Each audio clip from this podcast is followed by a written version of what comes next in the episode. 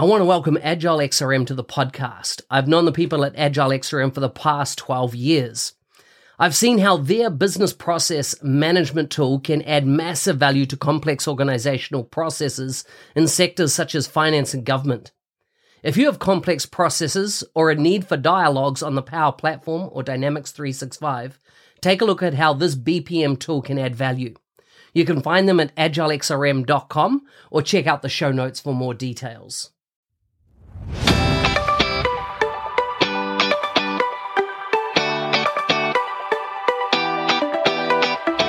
Welcome to the Power 365 show, where I interview staff at Microsoft across the Power Platform and Dynamics 365 technology stack. I hope you'll find this podcast educational and inspire you to do more with this great technology. Now, let's get on with the show. Okay, today's guest is from Washington in the US. She's a principal product manager at Microsoft. She's passionate about delivering products and experiences that customers love. You can find out links to her bio and socials, etc., in the show notes for this episode. Welcome to the show, Kavishi. Thank you, Mark. Thanks for having me. Good to have you join us today. I always like to to get a bit of background on my guests when they come on the show. So uh, let's talk about everything that's not Microsoft related. Food, family, fun. What do they mean to you? And uh, what does your life look like outside of Microsoft? Yeah, no, definitely. I think I definitely enjoy having a good work-life balance. Uh, my family is in India and based out of Delhi, and I moved to US a few years back, and now I'm here in Seattle, which I love. It's a great city, especially if you like outdoors. Mm-hmm. So I especially enjoy kayaking, hiking from time to time. And I think Seattle has a good food scene as well. I particularly enjoy Thai food and Asian food. So I think Seattle has a lot of that to offer. Yeah. And apart from that, I think if I'm not working and interacting with great customers. I'm usually just, you know, enjoying some downtime with my friends, you know, catching up on some TV shows or exploring restaurants and places around town. So good. And I, have got to agree with you about Seattle. I've done um, multiple food tours in the times I've been in Seattle. I love the foodie scene there. Um, and uh, of course, it is a massive outdoor type uh, location and part of the world. Tell me about your journey into uh, into technology first of all before you then went to Microsoft. What made you decide to take a career in in in uh, software? Yeah, so before I even came to US and started working in Microsoft, I did my computer science engineering back in India. And as a child, I think I was always curious about technology. I always liked science and, you know, I was always fascinated by technology. So I studied computer science engineering and I started my first job in SAP, again, a very well known tech company, but as a software developer. And as I grew in that career path, I realized that I like to be involved in the business side of the product as well. I love working with customers, thinking about a business problem and owning it end to end. And that's when I decided to pursue master's in business administration. So I came to US. I did my MBA in Carnegie Mellon. Mm-hmm. And then I just came to Microsoft four years back in Power Apps and have been in Power Apps since. And I thoroughly enjoy this side of the house. And uh, I think working in Power Apps and in the technology space is pretty great. Yeah. It's fascinating, a lot of interesting problems to work on, and a lot of great people to work with.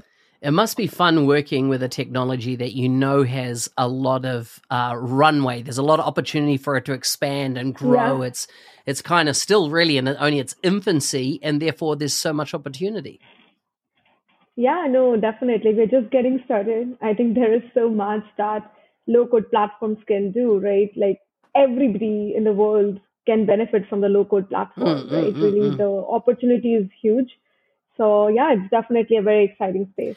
I was reading an article the other day, and it was talking about, um, and I forget who the author of the article was. It, um, it's remiss of me if I remember. I'll put it in the show notes. But uh, he was he said back in I think 2011 that software companies were eating the world, and basically that uh, software, all the money would move to software companies in time um, because they were innovative. You know, you could create anything out of from software, and and therefore and but his most recent article has been low code is eating software. And that the future will be hmm. more and more applications that can be built using low code to no code. um, just because there's so many applications that need to be built. And of course, the area of those application builds won't necessarily be with a big corporate company like you know what we have now but the tools provided those by those big corporate companies would of course allow every business to start software development teams within them using low code platforms like we have with the power platform and yeah. build out solutions for them so that's exciting now yeah. your specialty area is low code no code um, but particularly pay as you go tell me in your words what what is pay as you go? How did it come about? And what were the issues that you're trying to address when you introduced pay as you go? Yeah, pay as you go is a really interesting space. So basically, it's just a new way, a transformative way to pay for Power Apps and related Power Platform products. So pay as you go is basically a disruption in how you think about the SaaS products, right? It's really moving you from a user based subscription model to a usage based billing model mm-hmm. where you pay for what you use. You don't have any upfront cost. You don't need to spend any time negotiating with your license procurement team. You don't have to spend any time doing the lengthy setup, doing the calculations around how much licensing do I need? How do I procure that budget? So you don't have to go through any of those processes. There is no upfront cost or commitment. You just start using Power Apps and then you pay for the actual usage of the Power Apps in a post-paid fashion using Azure subscription. So this just changes the way you think about getting started with premium capabilities. Today, as we know from our customers, one of the biggest pain points, one of the biggest challenges to get started, right? Like justifying the cost of paying for the premium licenses. So pay as you go really helps you get started without any of those hassles. You can just think about a business problem that you want to solve. You can start using Power Apps and then you pay based on what you used. And after you have established the usage patterns month over month, and if you think now is the right time for you to go in in a big way and you know buy per user or per app licenses, great based on the actual predicted demand, you can make a much more informed decision.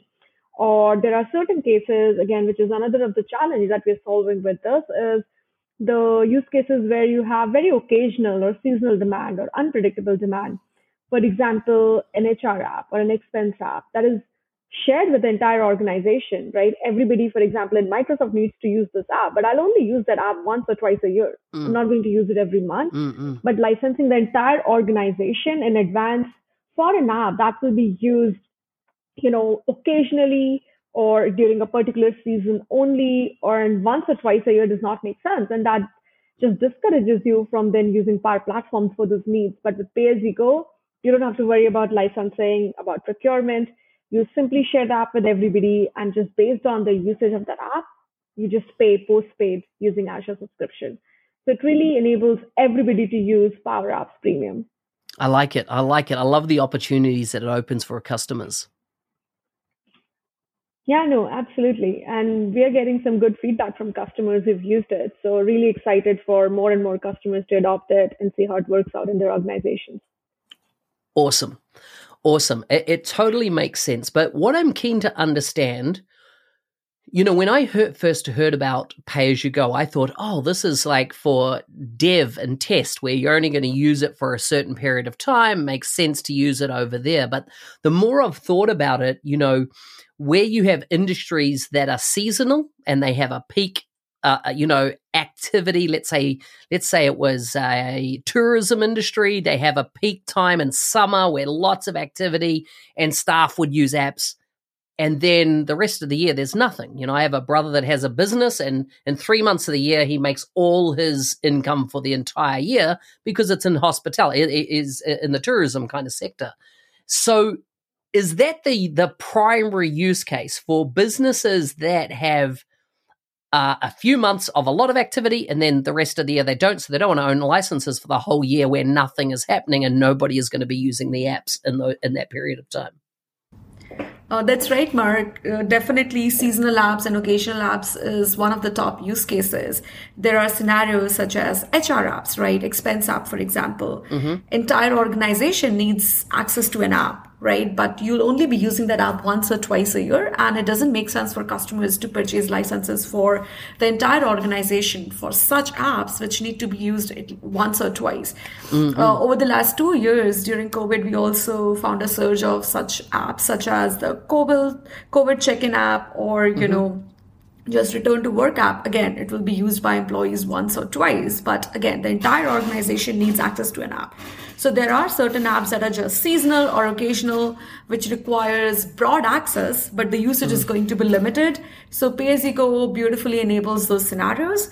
But also we enabled pay as you go and rolled it out to enable frictionless way of getting started with Power Platform. Today, if mm. somebody wants to use the premium capabilities, you need to procure licenses first for your users to get started. And as we know that procuring licenses in itself is a multi-month long process, it yeah. usually becomes the bottleneck, right? So we want to provide a frictionless way for customers to get started with Power Apps premium capability, use it for a few months, establish the usage patterns and then based on those usage patterns have a business justification to procure licenses and then the conversation becomes pretty easy so mm. again in order to enable of course so pay as you go enables those occasional and seasonal app scenarios as well as mm-hmm. it provides you a frictionless way to get started with power platform Nice. So, so under the current model with Power Apps, you have a, a pay sorry, you have a per user or per app license, right? And and this is a third way of procuring licensing. Now, one of the things that you get under the old or the the other two purchase methods is you get a certain amount of storage in the common data. Sorry, look at that. I used an old term, common data service. in the, in in the dataverse, right? You get a certain yeah. amount, a gig of storage as part of that. How do you handle storage then under this type of scenario for the environment?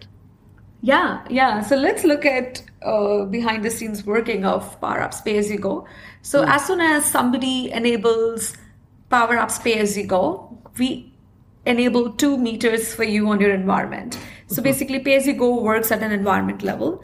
Right. And as soon as you opt into Pay As You Go, we enable Power Apps per app meter mm-hmm. and a Dataverse Pay Go meter for you. Mm-hmm. And with Pay As You Go, you get 2 GB of Dataverse capacity free in your environment each month. Right. Beyond that, you will have to pay for the overages. Again, mm-hmm. the good part about pay as you go is you get 2 GB Dataverse, Dataverse capacity free. And as mm-hmm. your data needs grow, as your data needs scale, you can easily use pay as you go and pay again for what you use. Uh, similarly, you get some Power Platform requests mm-hmm. free uh, with the pay as you go meter. And again, as you go beyond those limits, you again just pay for what you use. Mm-hmm. So, so the other thing you talked about limits there, and APIs is another important component here. How do you handle, um, uh, like, is there enough built-in API um, um, requests that that meet the customer's needs, or is there potential for overage in that as well? Yeah. So basically, as you know, last year we announced a massive increase in the Power Platform request limits across mm-hmm. our licenses. So we do believe that our limits today they should suffice for majority of the customer scenarios and nobody should need to go over. But mm-hmm. let's say in exceptional cases where your API limits needs are beyond what we provide, then mm-hmm. we have a very marginal cost of per request per day that you pay for. The good thing about pay as you go environment is there's no throttling right? Mm, mm, mm, Our mm. limits are good enough to make sure that most of the scenarios are covered. But in cases you do go beyond, you're not throttled, your experience is not limited, you can still go beyond in those exceptional cases and you just pay for again what you use. I like it. I like it. So it really does allow for that elastic scale when it's most needed. Yes, exactly. And if uh, people are interested in understanding the pricing, then on the Power Apps pricing page, all of these mm-hmm. details are listed. Is there a calculator available on, uh, if you like, a, a like a, a, flow diagram or a procedure around what's the best license for me? Now there's there's I say there's three options, but I've, always find that um, there's really four options because we've also got to consider Power Pages because often, like if you look at the the you know the COVID app situation there was often, you know, in the projects I was associated with, there was often also a portal component, right, where you have the public engaging in with with the health agency or government agency in that respect. So, do you see this type of thing being part of um, Power Pages, formerly Power Apps Portal, um, in time? Yes, absolutely, 100%. So, right now, even with the Power Apps pay as you go meter, you get mm-hmm. access to one app or one portal. Mm-hmm. But this is for just internal authenticated portal but yes, in yes. future we do expect uh, you go to roll out for other power products as well including power pages we don't have a date or roadmap for it yet but this mm-hmm. is something that we are very much thinking about and to your previous question about you know how does somebody decide so mm-hmm. basically you know if i have to explain the three plans so power apps today has a per app plan so per mm-hmm. app plan is suitable for users who are running an app or two in an environment, right? Per mm-hmm. app provides you access to one app per yeah. user per month. So it's great for when you have one or two apps used by users in an environment context, right? Mm-hmm. And that's where it makes most economic sense as well. A per user plan today is for scale adoption. It's mainly useful when users are accessing multiple apps across mm-hmm. environments, right? So with per user license, you can use as many apps as you want across environments at a fixed rate per month. Mm-hmm. Pay as you go provides you the best of both the worlds. So it's the flexibility where you are still paying for per app per user per month, but you're only paying for the number of active users.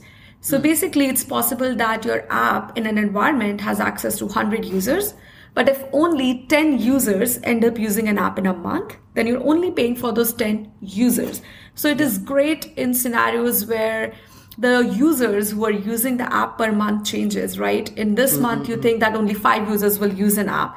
In the next month, you think that 20 users will use the app. So when the demand is unpredictable, pay as you go is great because then you're not licensing all the users and you're only paying for what you use. Also, in cases where the users who will be using the app they are different. Even if five users are using every month it's possible that those five users that are using are different users. Again mm-hmm. pay as you go is great because you're only paying for the units used. You're not paying for which user used the app. So again pay as you go is great when you have unpredictable demand seasonal or occasional use cases Mm-hmm. Or when you are just starting out with Power Apps and you want to establish the usage patterns before you decide how many licenses, be it per app or per user, do I even need to buy? Right? Right. So to right. establish that usage pattern, we would recommend using Pay as you go.